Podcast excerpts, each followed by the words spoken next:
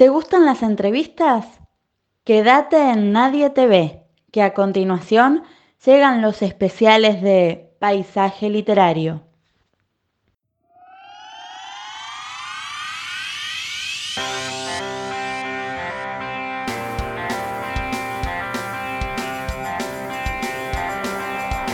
Paisaje Literario.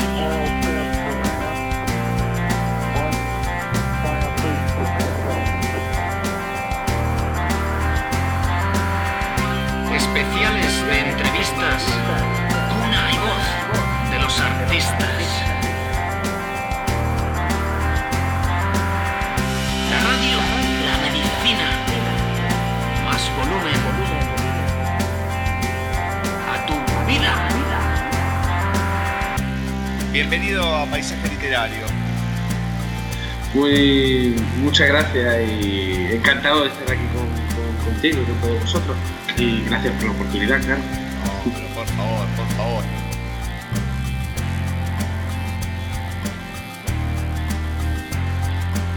Sos polifacético porque has hecho, por lo que yo tengo acá escrito, pintura, teatro, producción audiovisual, fotografía.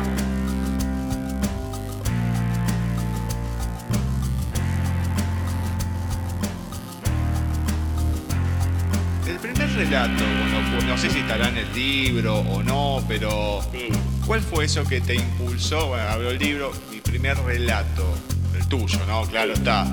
¿Cuál fue y por qué?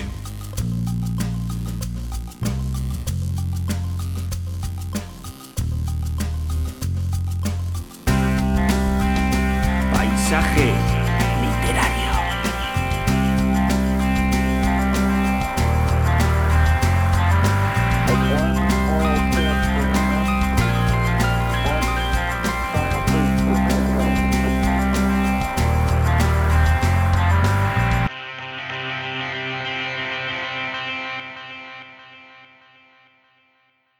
Bienvenidos a un nuevo especial dedicado a los autores de Luvina Editorial.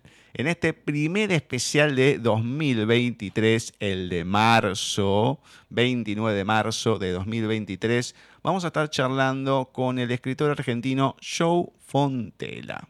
Él nos va a venir a presentar en esta oportunidad Las desventuras de Kevin, que es un libro en principio de relatos, pero que tiene una correlatividad con este personaje de Kevin que se termina transformando en una novela.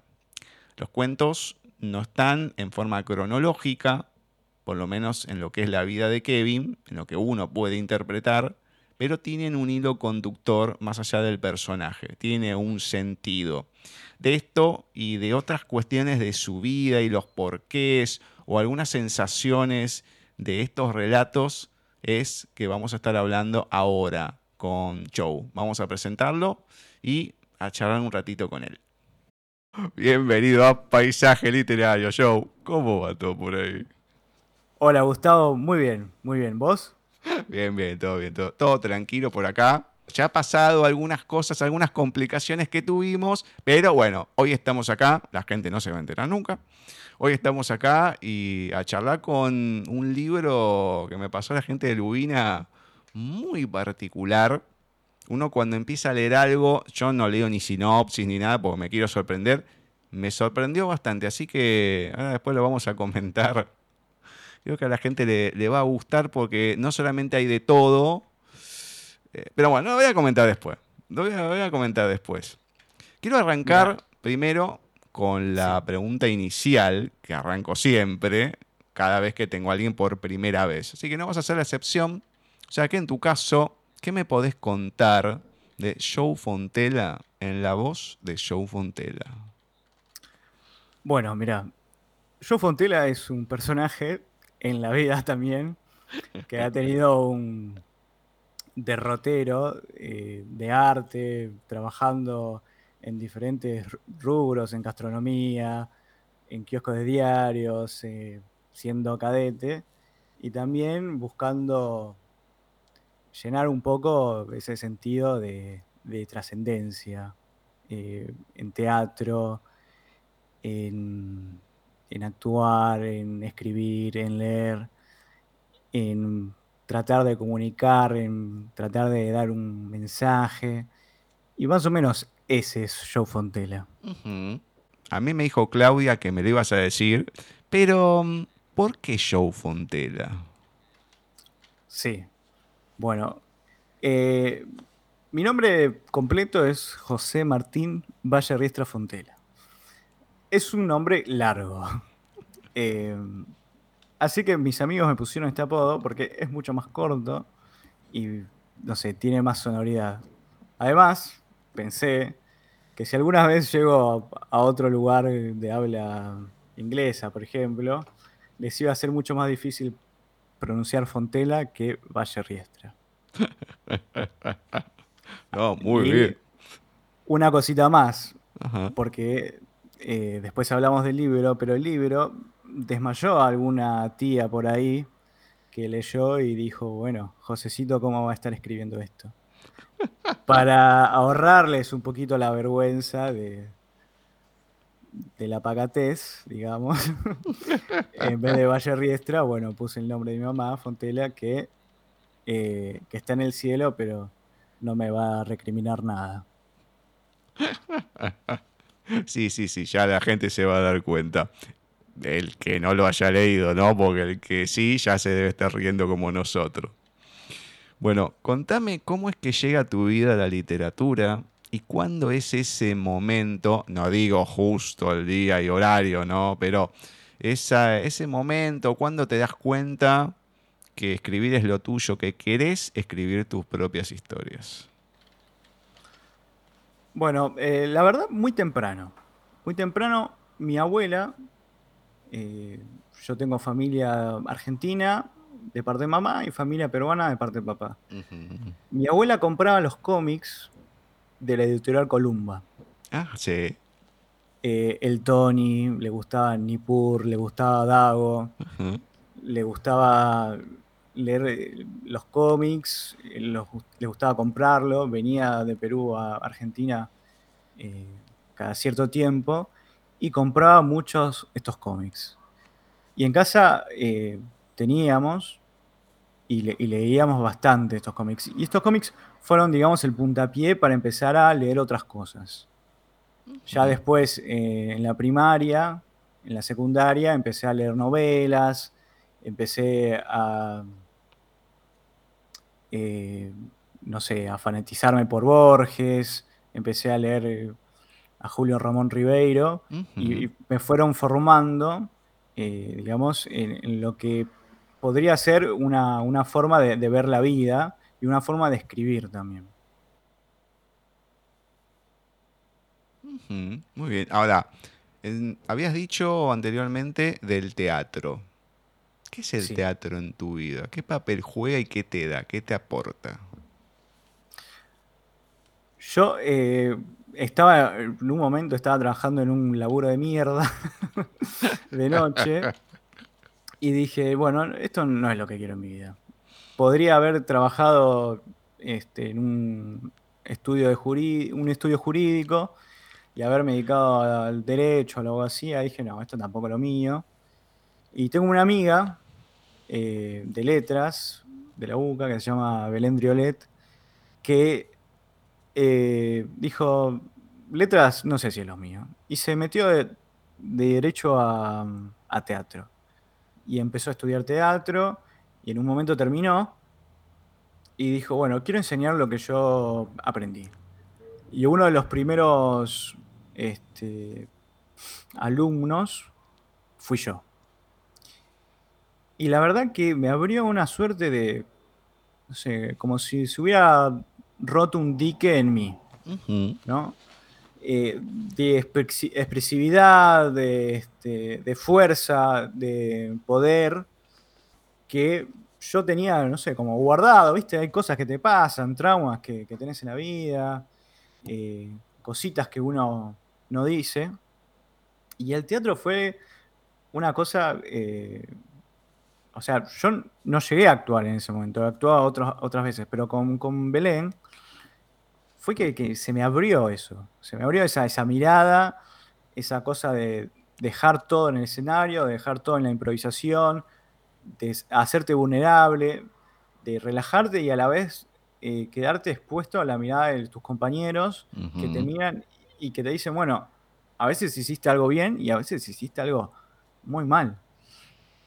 Pero enfrentarte ahí, en ese momento, a la mirada del otro, es muy fuerte.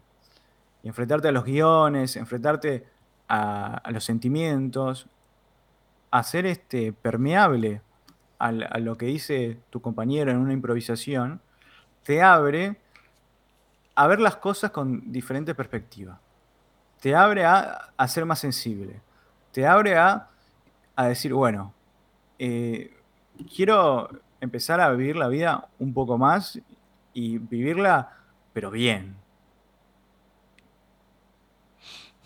Bien, y cuando has podido actuar, digamos, no digo profesionalmente, pero bueno, en alguna obra, algo, y si es así, ¿cómo es esa devolución que vas sintiendo de la gente, del espectador que está en el otro lado? Porque una cosa son los compañeros, bueno, es otra mirada y demás. Pero cuando estás con público, ¿cómo ha sido? Sí, actué en otras obras, pero eran chiquitas, no eran tan grandes. Actué en un par de obras de la facultad. Bueno, el tema es que tenés un libreto y ahí, si es un buen libreto, como el que hicimos, que era La Barca Sin Pescador de Casona, uh-huh. más o menos que, siguiendo un par de directrices, está bien, no hay mucho problema. Me parece que a veces es más fuerte la mirada de los compañeros porque saben más, porque te pueden decir más. La mirada del público suele ser más amena. Uh-huh. Bueno, bien. Claro, es una cosa y es un alivio tener una buena obra. No es lo mismo un libreto de Casona que un libreto de Pepito. Claro, pero yo te decía con respecto a la gente, eso que se va sintiendo, porque a diferencia del cine, la televisión, otros ámbitos, es como que cobra otra vida, no solamente se hace en el momento, si hay algo, bueno, lo tenés que subsanar, lo que sea, pero bueno, la gente está ahí, te están observando, es otra cosa. Puede haber una devolución también cuando terminás, que se te acerca, te dice algo, a lo mejor te toca algo que te dice el otro por cómo ha llegado la representación que hicieron. Entonces a ese nivel también preguntaba porque es algo totalmente diferente a otros ámbitos. Sí, bueno, es verdad que digamos, un comentario de alguien que no es conocido y que te diga, me gustó mucho lo que hicieron, es gratificante. Claro. Yo tengo algo bueno, digamos, que me olvido de la gente cuando estoy ahí arriba. Tengo una suerte de escudo y puedo como cortar eso. Pero es verdad que para mí el vértigo me viene después de haber terminado la obra, después de haberla actuado. Porque ahí caes en qué hice, en qué pude haber hecho, en que me equivoqué acá, qué sé yo. Hay personas, y me ha tocado algún que otro evento, donde alguien se olvidó la letra y tuvimos que manejarla como Schumacher. Qué momento. Claro, eso mientras vas teniendo experiencia y todo, bueno, viste, va cambiando, pero cuando te van tocando las primeras veces, viste, que no se te haga, que, o sea, que a uno se le borre, bueno, pero que no vaya en cadena, porque si no es un desastre total, tenés que dibujarlo de alguna manera. Está bien, por algo se enseña todo lo que es improvisación y todo porque pasan esas cosas, pero igual es como que es un momento duro. Es un momento duro, pero para eso también uno... a ver, cuando uno hace algo, para mí en el arte, tiene que ser de vida o muerte, ¿viste? De vida a muerte en el sentido no es que vas a matar a alguien o que vas a morir, pero como si fuera cierto eso. Como cuando vas a jugar un partido de fútbol y te ve la nada misma, pero vas a pelear esa pelota. Claro. Tenés que tomarte en serio, ¿viste? Entonces, si vos lees el libreto, si vos lees el guión, si vos lo repasás y lo lees y lo volvés a leer y probás diferentes acentos y acá podría ser esto y acá podría ser otro, el enfoque no está en, uy, me olvidé la letra, sino en qué hace este personaje. Entonces, si vos tenés un error, más o menos tenés la conducta del personaje como para poder volver y enganchar a tu compañero o engancharte vos mismo si la pifiaste. Claro, sí. Bueno, esta pregunta va a ser triple porque quiero que me contés cómo surge Las desventuras de Kevin, pero también cómo surge el personaje de Kevin primero, antes de las historias, y también qué se va a encontrar la gente en este libro de Las desventuras de Kevin. Uy, un montón. Bueno, empezamos por el principio. Yo empecé a escribir y Kevin no se llamaba Kevin. Uh-huh. O sea, voy a contar esto, el primer cuento me pasa a mí. Estoy en la UCA, salgo de filosofía, encuentro una rubia preciosa de medicina y la encaro, pero como si fuera Brad Pitt en Troya, ¿viste? Y le digo, no sé, te vi acá, qué sé yo, que esto, que lo otro. Y la mira me mira diciendo como, ¿qué me estás mirando? ¿Qué me estás diciendo? ¿Viste? Y le digo, claro, porque vos no vas a la fiesta de medicina, que es, sí, bueno. Y empezamos a hablar, me pasa el número, lo anoto, porque no tenía batería en el iPhone. Anoto el número, me voy a la pensión de mi casa, después de que bajo el colectivo, y me olvido del pantalón, y me olvido del número en el pantalón. Y mando toda la ropa a lavar.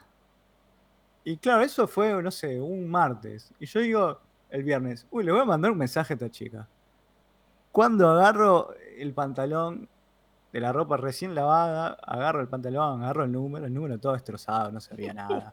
Nunca más vi a la rubia, no sé si si terminó, si fue solamente un delirio mío. La verdad es que no pude volver a verla. Y bueno, y empecé a escribir y no eran cuentos todavía, eran historias, anécdotas mías que pasaban y que seguían. Y después empecé a pedir más comentarios y de comentarios de gente que sabe. Hasta que llegué al taller de Marcelo Di Marco. Marcelo Di Marco es un maestro de las letras, uh-huh, que me dijo y que me enseñó lo que era cuento de lo que no era. Y ahí los cuentos empezaron a tomar forma. Y ahí Kevin empezó a decir, bueno, yo soy un personaje, ¿no? Porque eran anécdotas, relatos míos o de otras personas, y ahí Kevin empezó a tener características propias, empezó a tener un pasado más parecido al mío, pero más tormentoso, empezó a tener un anhelo insuperable de búsqueda de amor, ¿no? Y el personaje fue creciendo. Y esto todo a lo largo de 10 años. O sea que el personaje fue creciendo también conmigo y con lo que pasó en mi vida y también en mi escritura. Entonces, me parece que van a encontrar en este personaje no solamente el crecimiento de Kevin, sino mi crecimiento también como escritor. Yo no diría en mi vida porque hay cosas muy exageradas, que están ahí. Pero sí de alguien que va buscando encontrar el amor. y van a encontrar cómo se busca el amor. Y el amor se busca desordenadamente. El amor se busca con pasión, con desenfreno. Y si el amor está en irse a un recital y cagarse a piñas, el amor está ahí. Si el amor está en buscar y ver si alguna chica me da bola y tocar todos los timbres a ver si alguna me da bola, y el amor está ahí. Y si el amor está con mis sobrinos, el amor está ahí. Pero este personaje, di ejemplos que no están en el libro porque no quiero hacer spoilers. Sí. Pero este personaje se desvive por algo que lo mueva, ¿no? Y hay una especie de patología en él, que hay un pequeño interruptor que está apagado. Uh-huh. Y que te queda en incógnita, y que bueno, cada uno debe saber si el botoncito para aprender y recibir la mirada del otro está prendido en uno o no. Eso es un resumen, ¿no? Mi papá diría, empezar diciendo que es un libro con alto contenido erótico. Que es un libro con cuentos para reír, para llorar. Que es un chico del conurbano que va viendo qué hacer en el periplo de la vida. Pero bueno, para mí es la búsqueda del amor. No, a mí me encanta porque a mí me pasaba en el libro, bueno, dale, qué sé yo, vete, no leo nada, empiezo y digo, no, ya con las primeras cosas, no te puedo creer. Y me fijé en las páginas y digo, no me digas que va a ser todo así, es re fuerte, no voy a poder decir nada. Pero me mataba de la risa y digo, no, porque es la situación, son los comentarios, no, son muchas cosas, es un cúmulo de situaciones, no, y cada cosa que pasaba, no. Y después, bueno, sí, va tomando otros rumbos, digo, ay, menos mal, no todo así, no resisto. Pero le iba a mandar un mensaje a Claudia y a Fabi, che, loco, pero ¿qué me pasaron? ¿Esto salió? No, muy, muy bueno. Algo que vi también, que por lo menos en los anteriores libros de Luvina no lo habían contado, no sé si es algo tuyo o de la editorial, el tema del código QR con el soundtrack. ¿Esto que lo incorporaste vos, fue decisión de ellos? ¿Cómo fue? Sí, eso fue decisión mía. Ajá.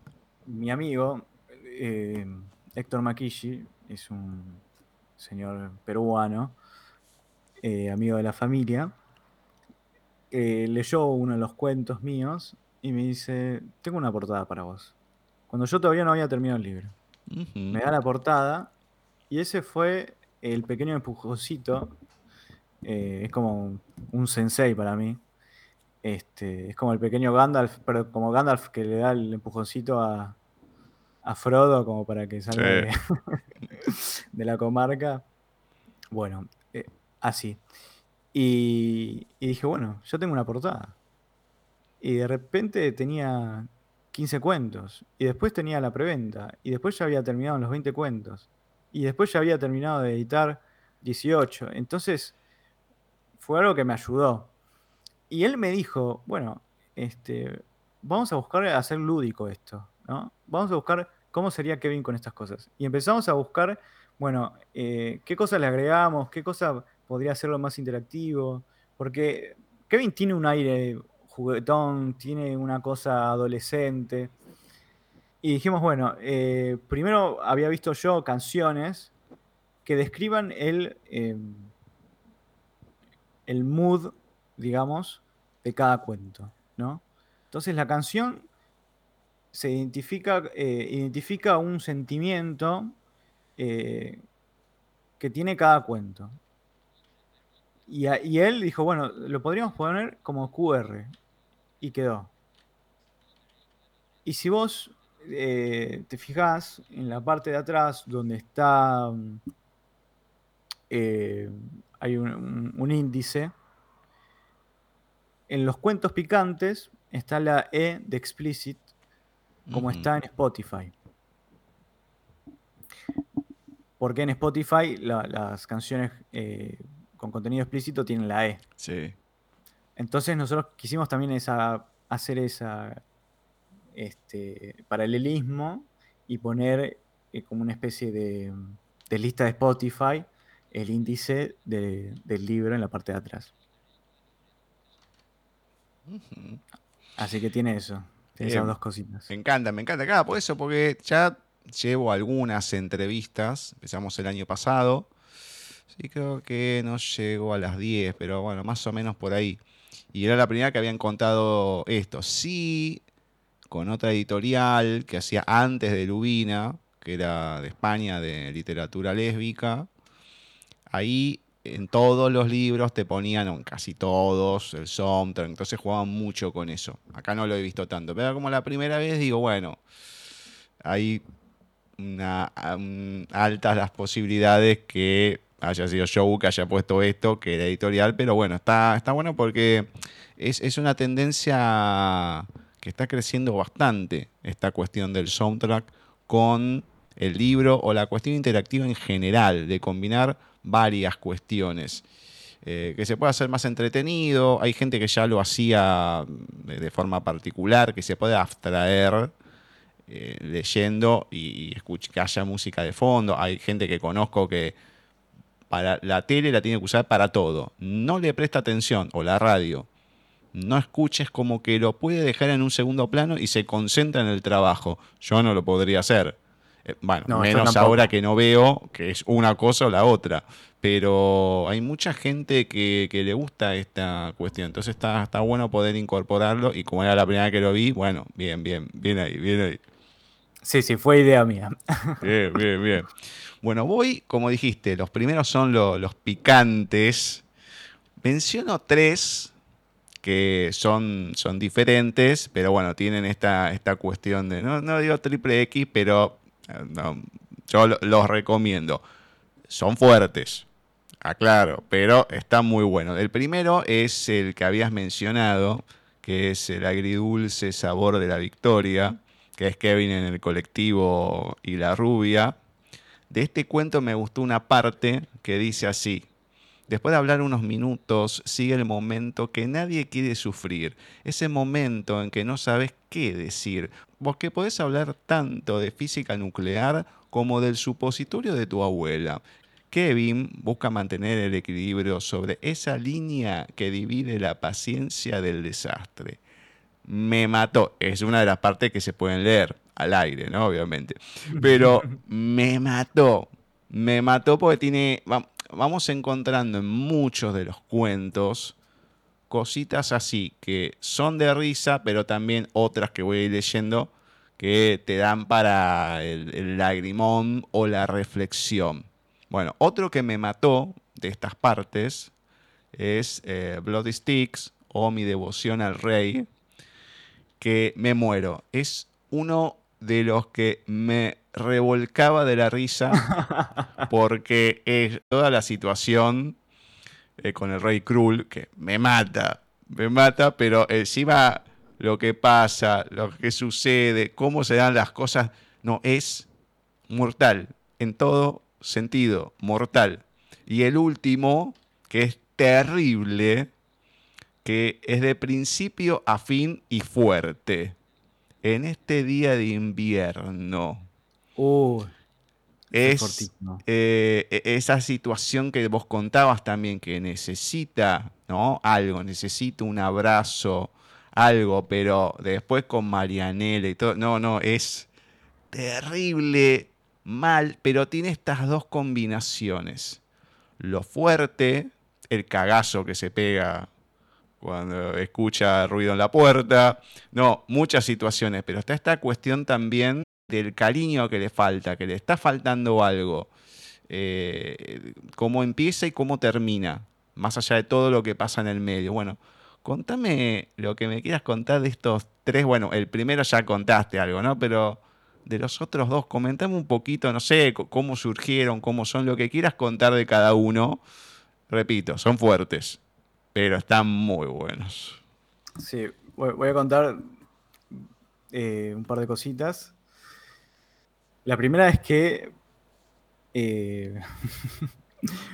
una tía me compró el libro y me lo compró por medio de otra tía. Pero nadie le explicó que los primeros cuentos de Josecito iban a ser de ese calibre. Se pegó un julepe, por favor. No, pero ¿cómo va a escribir eso? ¿Pero qué va a pasar? Pero las abuelas no somos así. ¿Qué sé yo? Entonces, viste, es toda una cosa que vos decís, bueno, tal vez no era para vos el libro. Pero me parece que me discutieron algunos, viste, ¿por qué tu libro tiene esos comienzos y qué sé yo? Y yo dije, porque es un libro fuerte. Claro.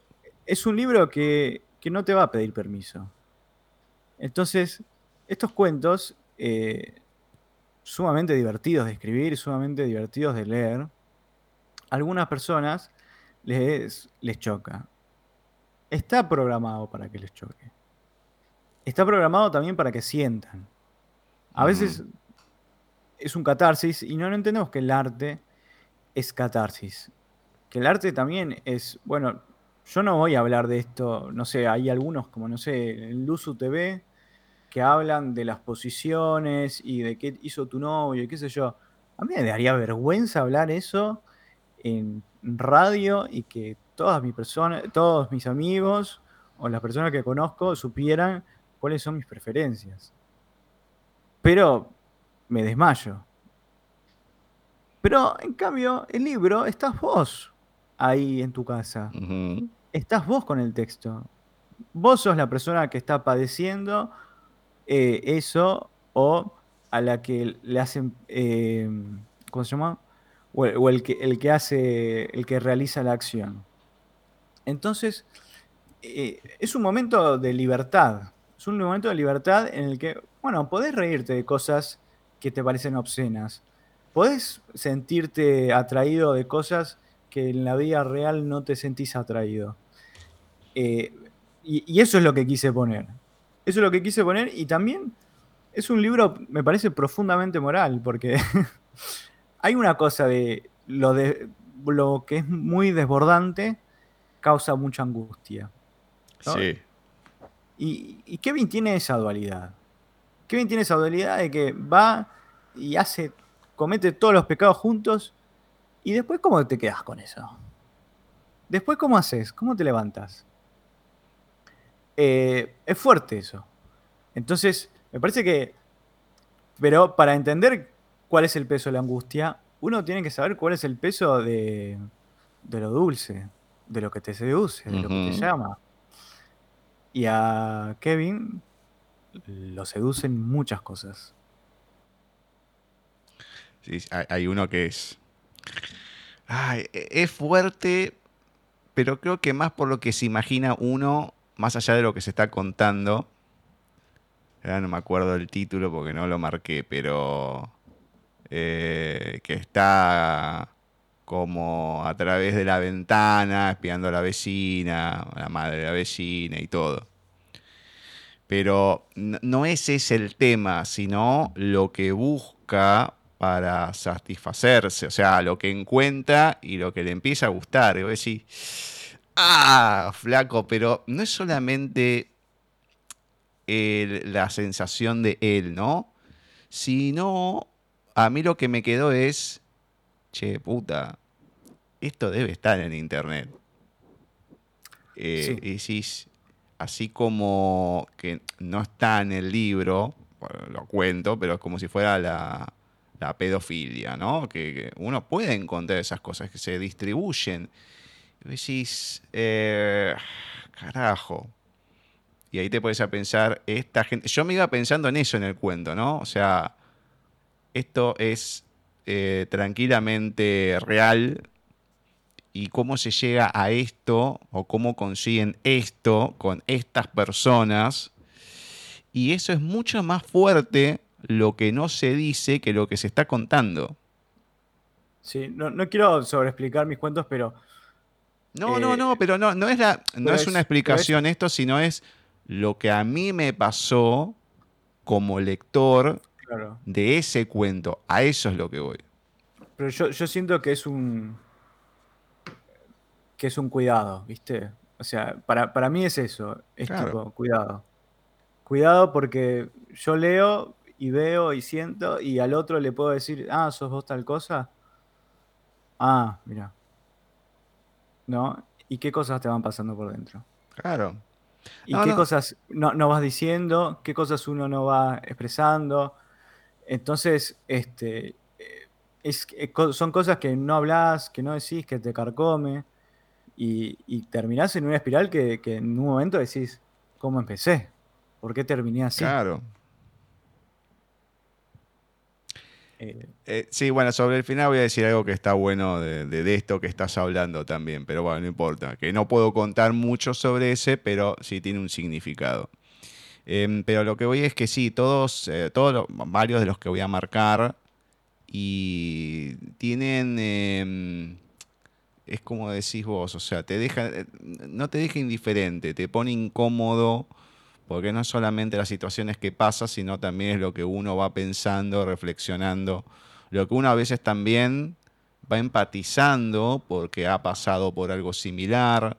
Entonces, en todos hay sentimientos y emociones diferentes, como que van en tanda. Entonces uno dice, pero ¿por qué este primero, este segundo? Y bueno, y uno va viendo que hay sí una correlatividad entre varios cuentos. Los primeros, bueno, se manifiestan más por una temática, pero después los demás pueden ir en una temática más fina, pero vas viendo toda una cuestión sobre las emociones que te van golpeando. Hay muchas cosas. Uno de los que voy a marcar, que es de los más cómicos, es de los más tranquis, pero que repercute bastante, te lo deben haber mencionado muchas veces, que es Las garras del oso. ¿Cómo surge este cuento? O sea, yo dije, no, acá está tal cosa. Y después sí, ya queda, sí, evidentemente está hablando de tal, obviamente. Pero yo quiero saber cómo surge este cuento, más que nada. Sí, ese cuento tenía otra cosa totalmente diferente. Y después fueron mezclándose personajes de la vida real, de qué sé yo, de la farándula, de algún lugar o de otro, y de historias que uno conoce, porque uno conoce a tal que que estuvo en tal lugar, conoce alguna historia y va mezclando, porque la verdad es una mezcla, pero también es de lo absurdo que pasa en el mundo en el que parece que no hubiera, como no hubiera códigos, claro, ¿no? Porque para el que no sepa, el cuento ese habla un poco sobre el mundillo de la televisión o de los medios, y uno se fija que uno dice cosas cuando está en su casa, comenta en Facebook, ¿no? Porque tal se metió con cual, ¿viste? Entonces mi tía Norma escribe con mayúsculas y con 4 signos de interrogación y 4 signos de exclamación. Ja, ja, ja, ja, eso te pasa porque al otro le metiste los cuernos, entonces vos estás así y asá. Ja, ja, ja. ¿Viste? Entonces, claro, es graciosísimo ver a mi tía Norma escribiendo a veces, y tía, ¿cómo vas a escribir esto? Pero después estás ahí en la vorágine, estás saliendo en todos los medios, estás yendo de un lugar al otro, claro, qué sé yo, que esto, que el otro, y te encamaste con cualquiera, y te metiste con cualquiera. ¿Y a dónde quedaron tus códigos? No, bueno, qué sé yo, ¿viste? Entonces, bueno, es también un vivamos la vida real y dejémonos de vivir en las nubes. Es mucho más gracioso el cuento de lo que yo digo. Ah, no, sí, pero se entiende por dónde va, sí. Bueno, la gente puede, repito, el que lo haya leído es una cosa y el que no lo va a entender. Pero, nada, sí. Yo igual quiero hacer una aclaración. No pensé mis cuentos con que tengan un mensaje. ¿no? Lo tomé, sí, como un momento que dice, bueno, yo lo que quiero es que este libro impacte, claro, pero que impacte no por lo desagradable, sino porque tenga fuerza, porque haya cosas que digan, que motive al otro, que le pase algo al lector. Uh-huh. Después de este voy a ir con algunos que impactan de otra manera, pero hay un personaje que atraviesa el libro, no en todos los cuentos, pero es importante, que es el personaje de Vera, y uno de los que voy a marcar, que es el de Vientos de Cambio. Uy. Que es toda una historia, y vos decís, ¿por dónde va a salir? Y es terrible, terrible, pero lo pongo como excusa. No, pero es mortal. Yo no sé cómo se te puede ocurrir algo así. Es mortal. Porque, claro, al no ver, pero al haber visto, entonces, claro, las imágenes se te hacen. Y la imagen a mí se me hizo muy real, pero muy real. Entonces, más allá de este, bueno, sí, el personaje de Vera acá, porque es un poco, no digo tierno, pero va por otro lado. Pero es un personaje sumamente importante en el libro también. Es como, hay secundarios, y uno de los secundarios importantes es este de Vera, sin duda. Sí, sí, totalmente. Este personaje es un personaje muy importante para Kevin. Y y a veces la búsqueda de satisfacción viene con una recompensa. No la que nosotros pensamos. Uh-huh. Kevin se desborda. Sí. Kevin se desborda. Y este cuento es eso. Es el desborde máximo. Literalmente, ¿no? Pero no puedo decir nada más. Sí. No, está perfecto, está perfecto. Pero uno cuando empieza decís, che, pero ¿por qué? Y cuando termina, y sí, la verdad que empatizás con el personaje y decís, y sí, flaco, tenés razón, yo hubiese hecho lo mismo. Hubiese cortado todo, no, olvídate. Claro, y decís, bueno, puede cambiar, uno puede cambiar. Bueno, voy a marcar dos que son de los que no se pueden comentar, pero son para marcar. Son dos cuentos trascendentales que tiene estas desventuras de Kevin. Uno es el último, que es La magia de las palabras, que si bien nos enteramos del porqué de algunas cosas, pero es un cuento que desde la inocencia, una cierta inocencia, es muy fuerte.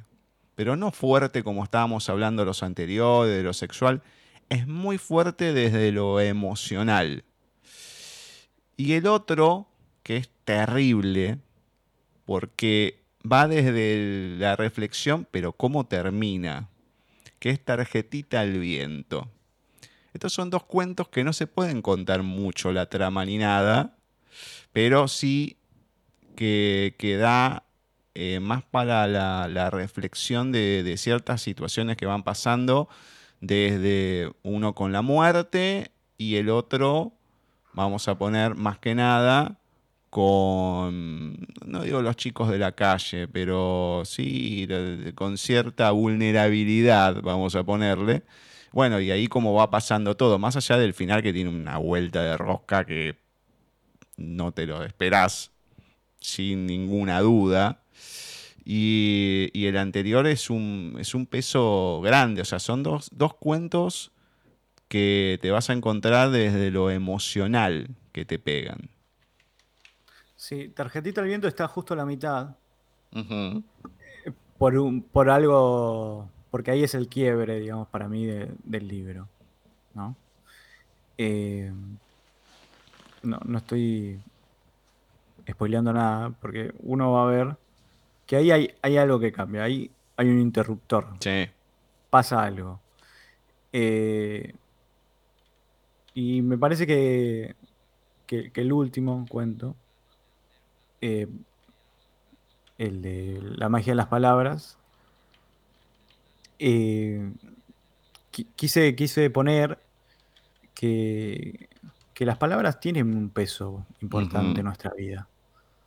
La palabra escrita y la palabra dicha, esa voz con sentido que emitimos, tiene un peso en las cosas. Entonces, ese peso, Kevin lo tiene por toda la vida.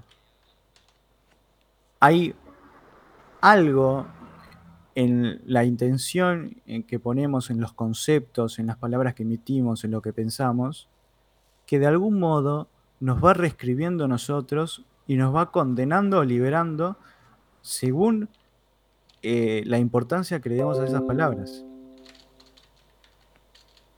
Entonces, es importantísimo que Kevin se dé cuenta de eso, ¿no? Que vivamos eso. Para mí, esos cuentos fueron los más importantes. Uh-huh. No, para mí no son los mejores, hay otro que es mejor, pero sí, sí me han comentado varios esos cuentos, porque hay algo de soledad en el que uno, si ha tenido un momento de soledad, me parece que se va a sentir identificado. Uh-huh. Bueno, hay una parte de este Tarjetitas al Viento. Dice, un día sacando fotocopias se pregunta si su vida no será una copia más, si sus días no serán copias idénticas de los días anteriores y copias idénticas de los días por venir. Y acá, con este pensamiento, te golpea, porque te ves reflejado en ciertas situaciones que a uno le pasa, pero ¿cuántas veces a la gente le pasa esto, no? Que es una copia tras otra, cada día. Yo lo veo mucho eso, a mí me pasa por una cuestión de la cotidianidad, ¿no? Pero hay muchos que vos los ves que están muy automatizados y que no tienen este despertar. Por ejemplo, bueno, yo en la previa te comentaba una anécdota de mi hermano, que habíamos viajado y después cuando volvimos y me pregunta, che, ¿esto dónde lo compraste? Entonces, decís, che, pero, o sea, estás haciendo cosas y no las estás viviendo. O sea, es como, no sé, es como un... no digo que esto sea lo mismo, ¿no? Pero el no darte cuenta de lo que está pasando e ir de manera automática a hacer, no sé, o sea, te despertabas al trabajo, haces otra cosa, volvés, al otro día lo mismo, y así, así. A veces hay rutina por los trabajos, pero cuando uno se vuelve una rutina y no cambiás o no querés cambiar o no lo ves, es muy triste esa cuestión del ser humano cuando pasa, ¿no? Claro, lo que pasa es que, viste, la vida es acción, pero no toda acción es vida, ¿no? No hacer cosas siempre es vida. Entonces, si uno no para la pelota, si uno no ve el paisaje, por decirlo de una forma, entonces te estás perdiendo la vida. Entonces pasa y decís, loco, pero yo quería escribir. ¿Y escribiste? No, porque no pude y qué sé yo. ¿Y qué estuviste haciendo en el tiempo libre? Ah, no, estuve scrolleando en el celular. Entonces no escribiste. Entonces, a veces utilizamos como excusas cosas que son excusas porque nos duelen, porque necesitamos algo, qué sé yo. Pero podemos tomar la tarjetita y decir, bueno, sí, quiero esto, quiero cambiar. Puedo tomar esa palabra y decirla. Para mí es eso. Para mí el libro es quiero amar y poder amar. El tema es que está en la decisión de uno.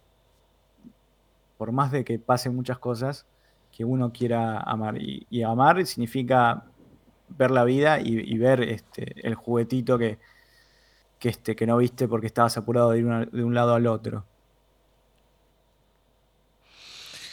Voy a marcar 4 y después me quedan los últimos 2, que lo digo después. 4 duros. Hacer algo sagrado, que es la historia de Paula, que hay un quiebre en un momento sobre el final. Claro, porque va por otro lado el cuento. Y en un momento, track. Ah, y ahí es un montón de cosas que se te van transformando de lo que ya se escribió. Otro que es duro pero tierno, digno de mi apellido, que es desesperante también, la situación que pasa. Otro que es arcoíris, un signo de amistad, que es esos códigos que se van quebrando, digamos, ¿no? Pero termina siendo muy duro sobre el final. Ahí es cuando das ese golpe de efecto, que en algunos cuentos está, que, bueno, en muchos, ¿no? Pero más de este estilo, que vos decís, uff, porque va de una manera, sí, bueno, esto, lo otro, pero cuando llegás a esa parte, es como que te agarra un agobio porque te pesa de otra manera. Pues claro, pues está bien lo que pone. Decís, bueno, pero ¿qué pasa acá? Y después el final es, no, y te quedás con una pelota. Y el último, que es el más angustiante de todos, su lugar en el mundo. Porque hay una parte sobre el final también, protagonizado por Vera, que se te estruja el corazón, porque es una pintura, es una imagen, más allá que lo escribís, pero son en esta parte de que los cuentos se vuelven postales. Entonces, ahí está la postal sobre el final, de Vera, cómo está, de qué manera. Y repito, al no ver las imágenes que se me forman a mí, y es el cuento que de estos 4 que tiene una tristeza tan profunda por lo que va atravesando, por situaciones complicadas, un desinterés, etcétera, etcétera, pero ese final es como que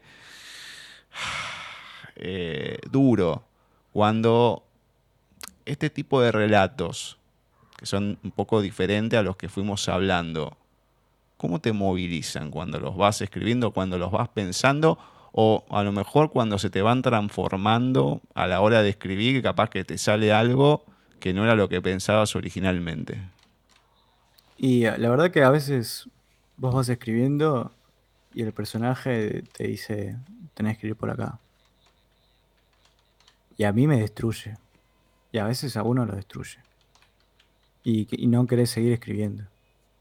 Y no querés seguir escribiendo. Y a vos, yo me preguntabas, ¿viste? Como, ¿qué es lo que te pasa como escritor? Me preguntabas, o ¿cómo empezaste a ver esto de que ser escritor era lo tuyo? Y porque hay una necesidad imperiosa de querer contar una historia. Son las 3 de la mañana, vos estás sacando panchos en la estación de Ramos Mejía o en cualquier lugar, ¿viste? Y decís, yo tengo que escribir un cuento que sea sobre esto. Y le decís a todos que se vayan a la mierda y vas a tu casa a escribir un cuento. Claro. Y son cosas que te pasan. Son cosas que vos decís, no, loco, yo nací para esto. Pero, ¿qué pasa? Estás escribiendo y hay cuentos que lo desarman al propio autor. Claro. Que decís, puse el punto final y no quiero ver este cuento nunca más. No quiero escuchar esta historia nunca más, ya sea real, ya sea ficticio, ¿viste? Quiero que otra persona lo lea, que se siente igual, que me mire, que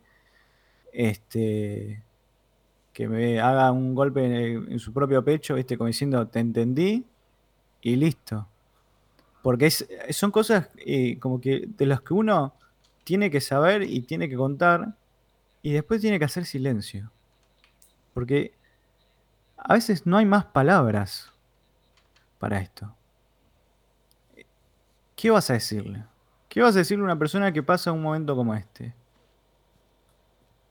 Y ahí no te salen las palabras. No te sale te sale escribir esto, te sale decirlo, te sale, no sé, ponerle una coma más, te sale poner un punto más y te sale decir, bueno, hice lo que pude con esta persona, que es una persona cercana, y no puedo hacer más. Ah.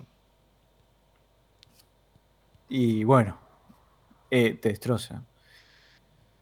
Me acuerdo que Marcelo me pasó un cuento que siempre pasa, Marcelo Di Marco, que se llama Bola de Cebo. Bola de Cebo es un cuento de Guy de Maupassant. Sí, sí, sí, sí. Del 1800 o qué sé yo. Y es un cuento espantoso. Es terrible. No, pero es espantoso en el sentido de que no es violento. No me acuerdo si hay muertes, me parece que no. Hay cuentos más vulgares, hay muchos más obscenos. Pero te quedás con una sensación que vos decís, claro, para esto escribo, para esto leo. Porque me cambió. Ya no soy la misma persona antes de leer este cuento que la que soy ahora. Así que va un poco por ahí. No, sí, son... Te va dejando... A ver, yo acá estamos hablando y no estoy comentando tanto, pero la gente que te ha comentado más en profundidad estos cuentos, ¿qué te ha dicho? Yo he hecho llorar personas. Yo, como desmayé a mi tía, a otra persona que me dijo, lloré con esto, me dio mucha angustia, no puede ser... Hay personas que me han dicho que se han sentido identificados, claro. Que no podían hablar, no sé, con el esposo o qué sé yo, ¿viste?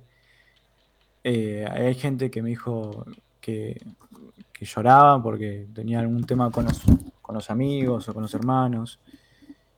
Hay un cuento que no sé si lo vas a contar después, pero me dijeron... me contaron una historia de vida terrible y me dice, yo leí tu cuento y lo tuve que cerrar y los últimos dos que me faltaban tuve que leerlos después de 2 meses. Y digo, ¿por qué? Y me contó la historia y era una historia, pero vos decís, ¿para qué me contás la historia? Claro. Que pero te destroza. O sea, vos decís, realmente... A veces la realidad supera a la ficción en creces. Pero inimaginable. Pero es inimaginable. Entonces vos decís, bueno, por lo menos este cuento te ayudó a de alguna manera hacer las paces con esto que te había pasado. Sí. Bueno, los últimos 2 que tengo que son... los que no están narrados por Kevin. Porque si bien el de Vera que nombraba antes empieza con ella y todo, pero bueno, después aparece Kevin. Pero estos 2 no, son enteramente del lado de otra persona. Uno, que es la hora de la merienda, que es más tierno, digamos, ¿no? Está desde el lado de Claudito. A ver, es tierno por ciertas situaciones, aunque lo que pasa y el por qué reacciona así Kevin es una cagada. Pero hay ciertas situaciones que te dan ternura. Tiene esa ambivalencia entre una cosa y la otra. Y el que me pareció más profundo de todos, porque te vas riendo, vas reflexionando, pero algo que Kevin no va a saber nunca... Me pareció el más profundo, que está desde el lado de la hermana. No sé si este hacía referencia o es otro que no haya marcado, pero te va desarmando, porque es desde el primer momento cómo está, lo que va narrando, ya el título te puede decir algo, el padre, bueno, son varios condimentos que se van dando. Los puse al final porque me gustaron, pero por esta particularidad que tiene, que son los únicos 2 que no están desde el lado de Kevin. Pero este último, a mí por lo menos, me desarmó. porque te transmite, así como el de Vera te transmitía tristeza, este es una angustia y empatizás con el personaje, porque te pudo no haber pasado esto, pero con solo pensarlo o lo podés tomar con otra persona, no importa. Pero son cosas que cuando uno va avanzando en la vida, hay cosas que te van pasando por cuestión propia de la edad, del traspaso, de la gente y demás. Pero sí, este fue sin duda el más profundo de todos los cuentos. Sí, son cuentos que quería poner justamente eso, otra perspectiva. Uh-huh. O sea, porque en verdad esta novela, porque es una novela, hay una evolución de un personaje, ¿no? Es una novela porque el personaje va por ciertas cosas y llega hasta un punto. Pero está formado por cuentos, lo que le da una peculiaridad que es, la verdad que describir un cuento es dificilísimo, no lo hagan. Se van a frustrar, van a putear, le van a decir este no es un cuento, hay reglas para hacer los cuentos, escriban novelas y pongan capítulos y qué sé yo. Porque escribir un cuento te demanda, hay una demanda. Y ahora, cambiar la perspectiva del personaje y poner otro personaje es una locura. O sea, no se lo aconsejo a nadie. Pero me parece que era necesario para mostrar cómo se ve Kevin de afuera. Claro. Y cómo interactúa con los demás. Y lo de la infancia es mejor porque ¿quién te dice las cosas de frente? Te la dice un nene. Un nene te dice... Tío, estás gordito hoy, ¿no? Un nene te dice, no quiero ir a la cancha de Racing con vos porque ahora soy de River y te metimos 6 goles. ¿Viste? Entonces, voy a decir, ¿qué te pasa? Y los nenes son así, son tan tiernos como crueles en una misma oración. Te quiero, tío, aunque seas de Racing. Son esas cosas. Entonces me parece que el modo de mostrar a Claudio era de esa forma, Claudito. Y el modo también de entender a Kevin era entenderlo desde la hermana. Que la hermana es la persona que logró lo que quería lograr. Que decís, bueno, es una persona que se triunfó en la vida, ¿no? Y esa persona que triunfó en la vida, ¿cómo es comparado con Kevin? ¿Por qué Kevin, si es de la misma familia, no triunfó? ¿Qué es lo que pasó ahí? Entonces, me parece que eso era lo que pedía la novela. Y el cuento que te decía, creo que es Pesadillas. Pesadillas, sí, ese no lo... A ver... No puedo marcar todos los cuentos, ¿no? Porque sí, ya marqué bastante, pero... Sí. Sí, no, pero ese es por el que me comentaron las cosas. Sí. ¿Sí? Y que es el que lo vaya a leer y el que lo haya leído. Es un libro que... Es uno de los cuentos que te digo. Le puse el punto y no quise saber más nada de ese cuento. Hay una cuestión también de poner los miedos más profundos en lo que uno escribe. Hay como que...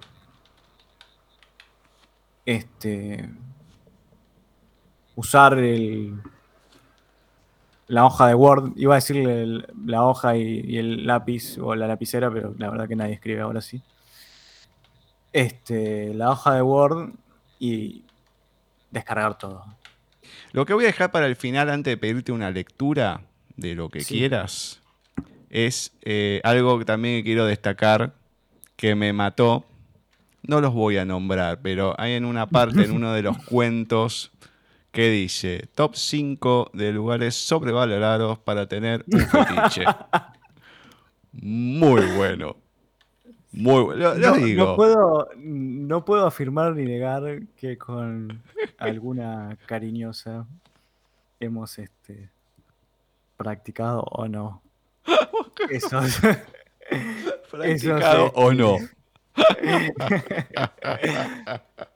top. Como para llegar a una conclusión. Además que está muy bueno porque no te lo esperás esto, y te tira el porqué. Además que cómo lo decís, no, a mí me mata. Pero está muy bueno, digo, no, esto los tengo que marcar, por lo menos como un destaque, porque está muy, pero muy bueno.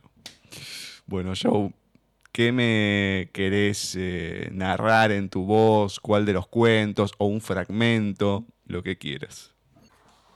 Voy a leer la primera página de un cuento que se llama Falling Down o Diciembre en Baires. Uh-huh.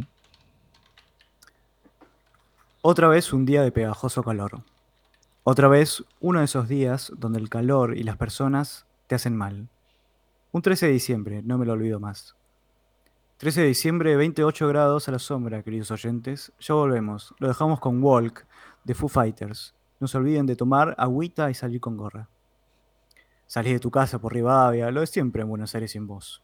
Porque en verano, en Buenos Aires, significa calcinarse en un horno hasta expiar todos los pecados, o ahorcarse lentamente con la hermosísima humedad que te hace suplicar por una muerte rápida. Además, en diciembre la gente se pone loquita. Dale, negro, apúrate. ¿No ves que estamos todos en la cola esperándote? Pum, piña. Porque subió el dólar, porque hay un piquete en la avenida 9 de julio. ¿Qué te pasa? Te la bancás, te adelantaste y encima me apurás, pum, piña. Porque te afanaron cuando ibas a comprar el regalo para Navidad, o porque en Argentina tu única vida sexual es cuando te sodomiza el mismo político de siempre y que vas a volver a votar en las próximas elecciones. ¿Qué te pasa, conchuda mal cogida? ¿A quién le hablas así? Lo quita por todo. Pum, pum, pum. ¿Y vos qué haces? Piña, piña, piña. ¿Qué hace usted, ilustre señor? Te la agarrás con el vecino. Y en diciembre explota todo el pato social del que hablaba ya algún filósofo francés, chupapija. Y para colmo es viernes. Viernes, donde todos los corderitos corren desamparados hacia el matadero.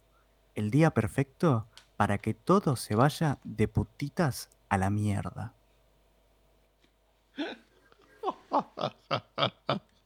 Esa fue bueno. Esa fue la primera página. No, terrible. Encima, cuando yo me leí el libro, hacía un calor de cagarse. Entonces, y en mi casa, con ventilador, con aire, me moría. Así que no me quiero imaginar lo que era afuera, pero iba leyendo el cuento y digo, esto me están graficando el cómo está afuera. No hay otra. No, me lo imagino así, tal cual. Porque sigue pasando lo mismo. Yo creo que este cuento lo agarramos dentro de 10, 20 años y no pierde vigencia. O sea, es de actualidad pura, es como Tato Bores. Cuando lo pasás, va a estar activo, va a estar... Es así, tal cual. No, es una cosa... Si quieren saber un poco lo que es la idiosincrasia argenta, bueno, los de afuera, con esta partecita ya se pueden dar cuenta, pero bastante bien. Buah, me encanta. Bueno, comentame ahora dónde la gente puede encontrar, dónde puede comprar Las Desventuras de Kevin, dónde te encuentra a vos en redes, bueno, todo, y si hay algo que se esté preparando para el futuro. Bueno, primero, si se está preparando para el futuro, sí. Tengo en vista 5 novelas, una novela de espiritualidad, de alguien que busca a Dios de diferentes formas. Uh-huh. Tengo una trilogía de aventuras al estilo de Indiana Jones. Es más, tuve que cambiar mi argumento, el argumento de uno de los libros de la trilogía, porque Indiana Jones se va a estrenar en julio de este año, o junio, y tiene exactamente elementos de los que yo quería hacer uso. No. Así que fue un día totalmente deprimido. Me compré un paquete de cigarrillos, una birra, totalmente, no, con un calor terrible, y ver ese tráiler fue como un golpe bajo, bajísimo. Me mató. Pero bueno, le vamos a seguir buscando la vuelta. Y después tengo otro libro, que no es un libro, es un guión, justamente para mi amiga Belén Driolet. Y vamos a ver cómo lo movemos, pero queremos terminarlo, quiero terminarlo yo para mostrarle y ver si se puede filmar o, bueno, en todo caso hacer una obra. Los libros, Las desventuras de Kevin, se pueden conseguir por la página de Luvina, me parece que es luvinaeditorial.com o @luvinaeditorial en Instagram, y a mí me pueden encontrar en @Joe Fontela en Instagram también. Bueno, bien, no tienen excusa. Y me encanta porque yo digo, bueno, me va a decir, no, tengo un libro. No, 5 libros. Entonces me pegó un cachetazo ahí impresionante. Pero no sé si sale el próximo año, si sale en 5 años. No importa, pero estar con 5 cosas a la vez, yo te envidio, olvídate, porque poder, aunque te vayas de una a otra, un día escribís una parte de uno, lo que sea, porque uno no siempre está igual o con la inspiración para escribir todo a la vez, lógicamente. Además que tampoco da el tiempo para todo a la vez. Pero el poder diversificarse de esa manera y escribir distintas temáticas, más allá de este revés que tuviste con el tráiler, no importa. Quiere decir que la creatividad está ahí y hay que aprovecharla. Es así, hay que exprimirla, no digo abusarse de ella, pero aprovechar que uno tiene la posibilidad hoy en día, que no es como antes, que necesitabas papel, todo. Bueno, está todo al alcance de la mano y al tenerlo, ya tener esa experiencia de los talleres y demás, bueno, está bueno esta cuestión de poder escribirlo y seguir adelante. Bueno, ojalá cuando sea, no importa. O sea, si es Luvina, calculo que me dirán, si es por otro lado, me dirás vos y surgirá otra entrevista, eso no hay ningún problema, pero lo interesante es eso, ¿no? Que siga existiendo la creatividad para poder escribir, eso es lo importante. Bueno, gracias Gustavo por este espacio y por tus preguntas, la verdad que me encantó estar acá. A mí me encantó la previa, que no la van a escuchar, pero no importa. Me encantó la charla previa. Fue una buena previa, sí. No, cuando se dan esas conversaciones así, relajadas, no, a mí me encanta. Me encanta porque se le da otro ámbito, aunque después se hable de cualquier otro tema. No interesa, o de otra manera, no interesa, pero es como que ya te ponen antecedentes cómo es uno, el otro, bueno. Eso tiene mucho valor. Bueno, Joe, muchas gracias a vos por el tiempo, la paciencia, más que nada la paciencia para grabar esta entrevista, las historias, los relatos de Kevin que conforman toda esta novela con muchas sensaciones que indiferente no le va a quedar a nadie. Si algo yo creo que mucho les va a tocar en muchos sentidos, los va a movilizar de diferentes maneras. Se van a reír, van a pensar, se van a angustiar. Bueno, tienen de todo. Así que gracias. Y bueno, espero que hasta dentro de poquito, no importa el tiempo, pero bueno, que se siga, se termine y que te pueda volver a tener acá y tener otro charlo. Bueno, gracias Gustavo. Un abrazo. Dale, abrazo grande. Así ha pasado por nuestros especiales dedicados a los autores de Luvina Editorial, Joe Fontela, que nos estuvo presentando su libro de relatos / novela, Las desventuras de Kevin. ¡Qué personajazo! Personajazo porque va por todos lados. Una cosa tan movilizante en tantos sentidos. Uno se queda al principio, ¿qué pasó acá? Pero cómo va transcurriendo este personaje y ese quiebre que tiene a partir de un momento que lo comentó Joe con un cuento en específico, que ahí es como que cambia y va para otro lado. pero están las emociones ahí más allá de lo que se va viendo en muchos de los relatos del principio. No hay que quedarse con eso. Bueno, el de Pesadillas, después lo pude encontrar y sí, es un cuento que moviliza porque trata de un linchera, que creo que en todos los barrios porteños, no sé si hoy en día se ve tanto, se visibiliza a la persona, pero en otras épocas, por lo menos en mi época, en los 80s, los 90s también, había siempre el linchera del barrio, que eran personas que se corrían siempre leyendas de por qué había quedado así, de tal y cual. Bueno, el de Pesadilla sí es un cuento que no te deja indiferente, pero como todo, no los puedo comentar todos precisamente. Bien, le mandamos un abrazo gigante a Joe, a Clau y a Fabi también, como siempre, por seguir teniéndonos confianza a pesar de las cosas como las hacemos, lo que decimos y todo. Así que, bueno, gracias a ellos también. Espero que les haya gustado esta entrevista, este especial. Y bueno, ahora seguimos con el programa oficial de Paisaje Literario, con lecturas, más entrevistas. Bueno, ya, en nada, a continuación.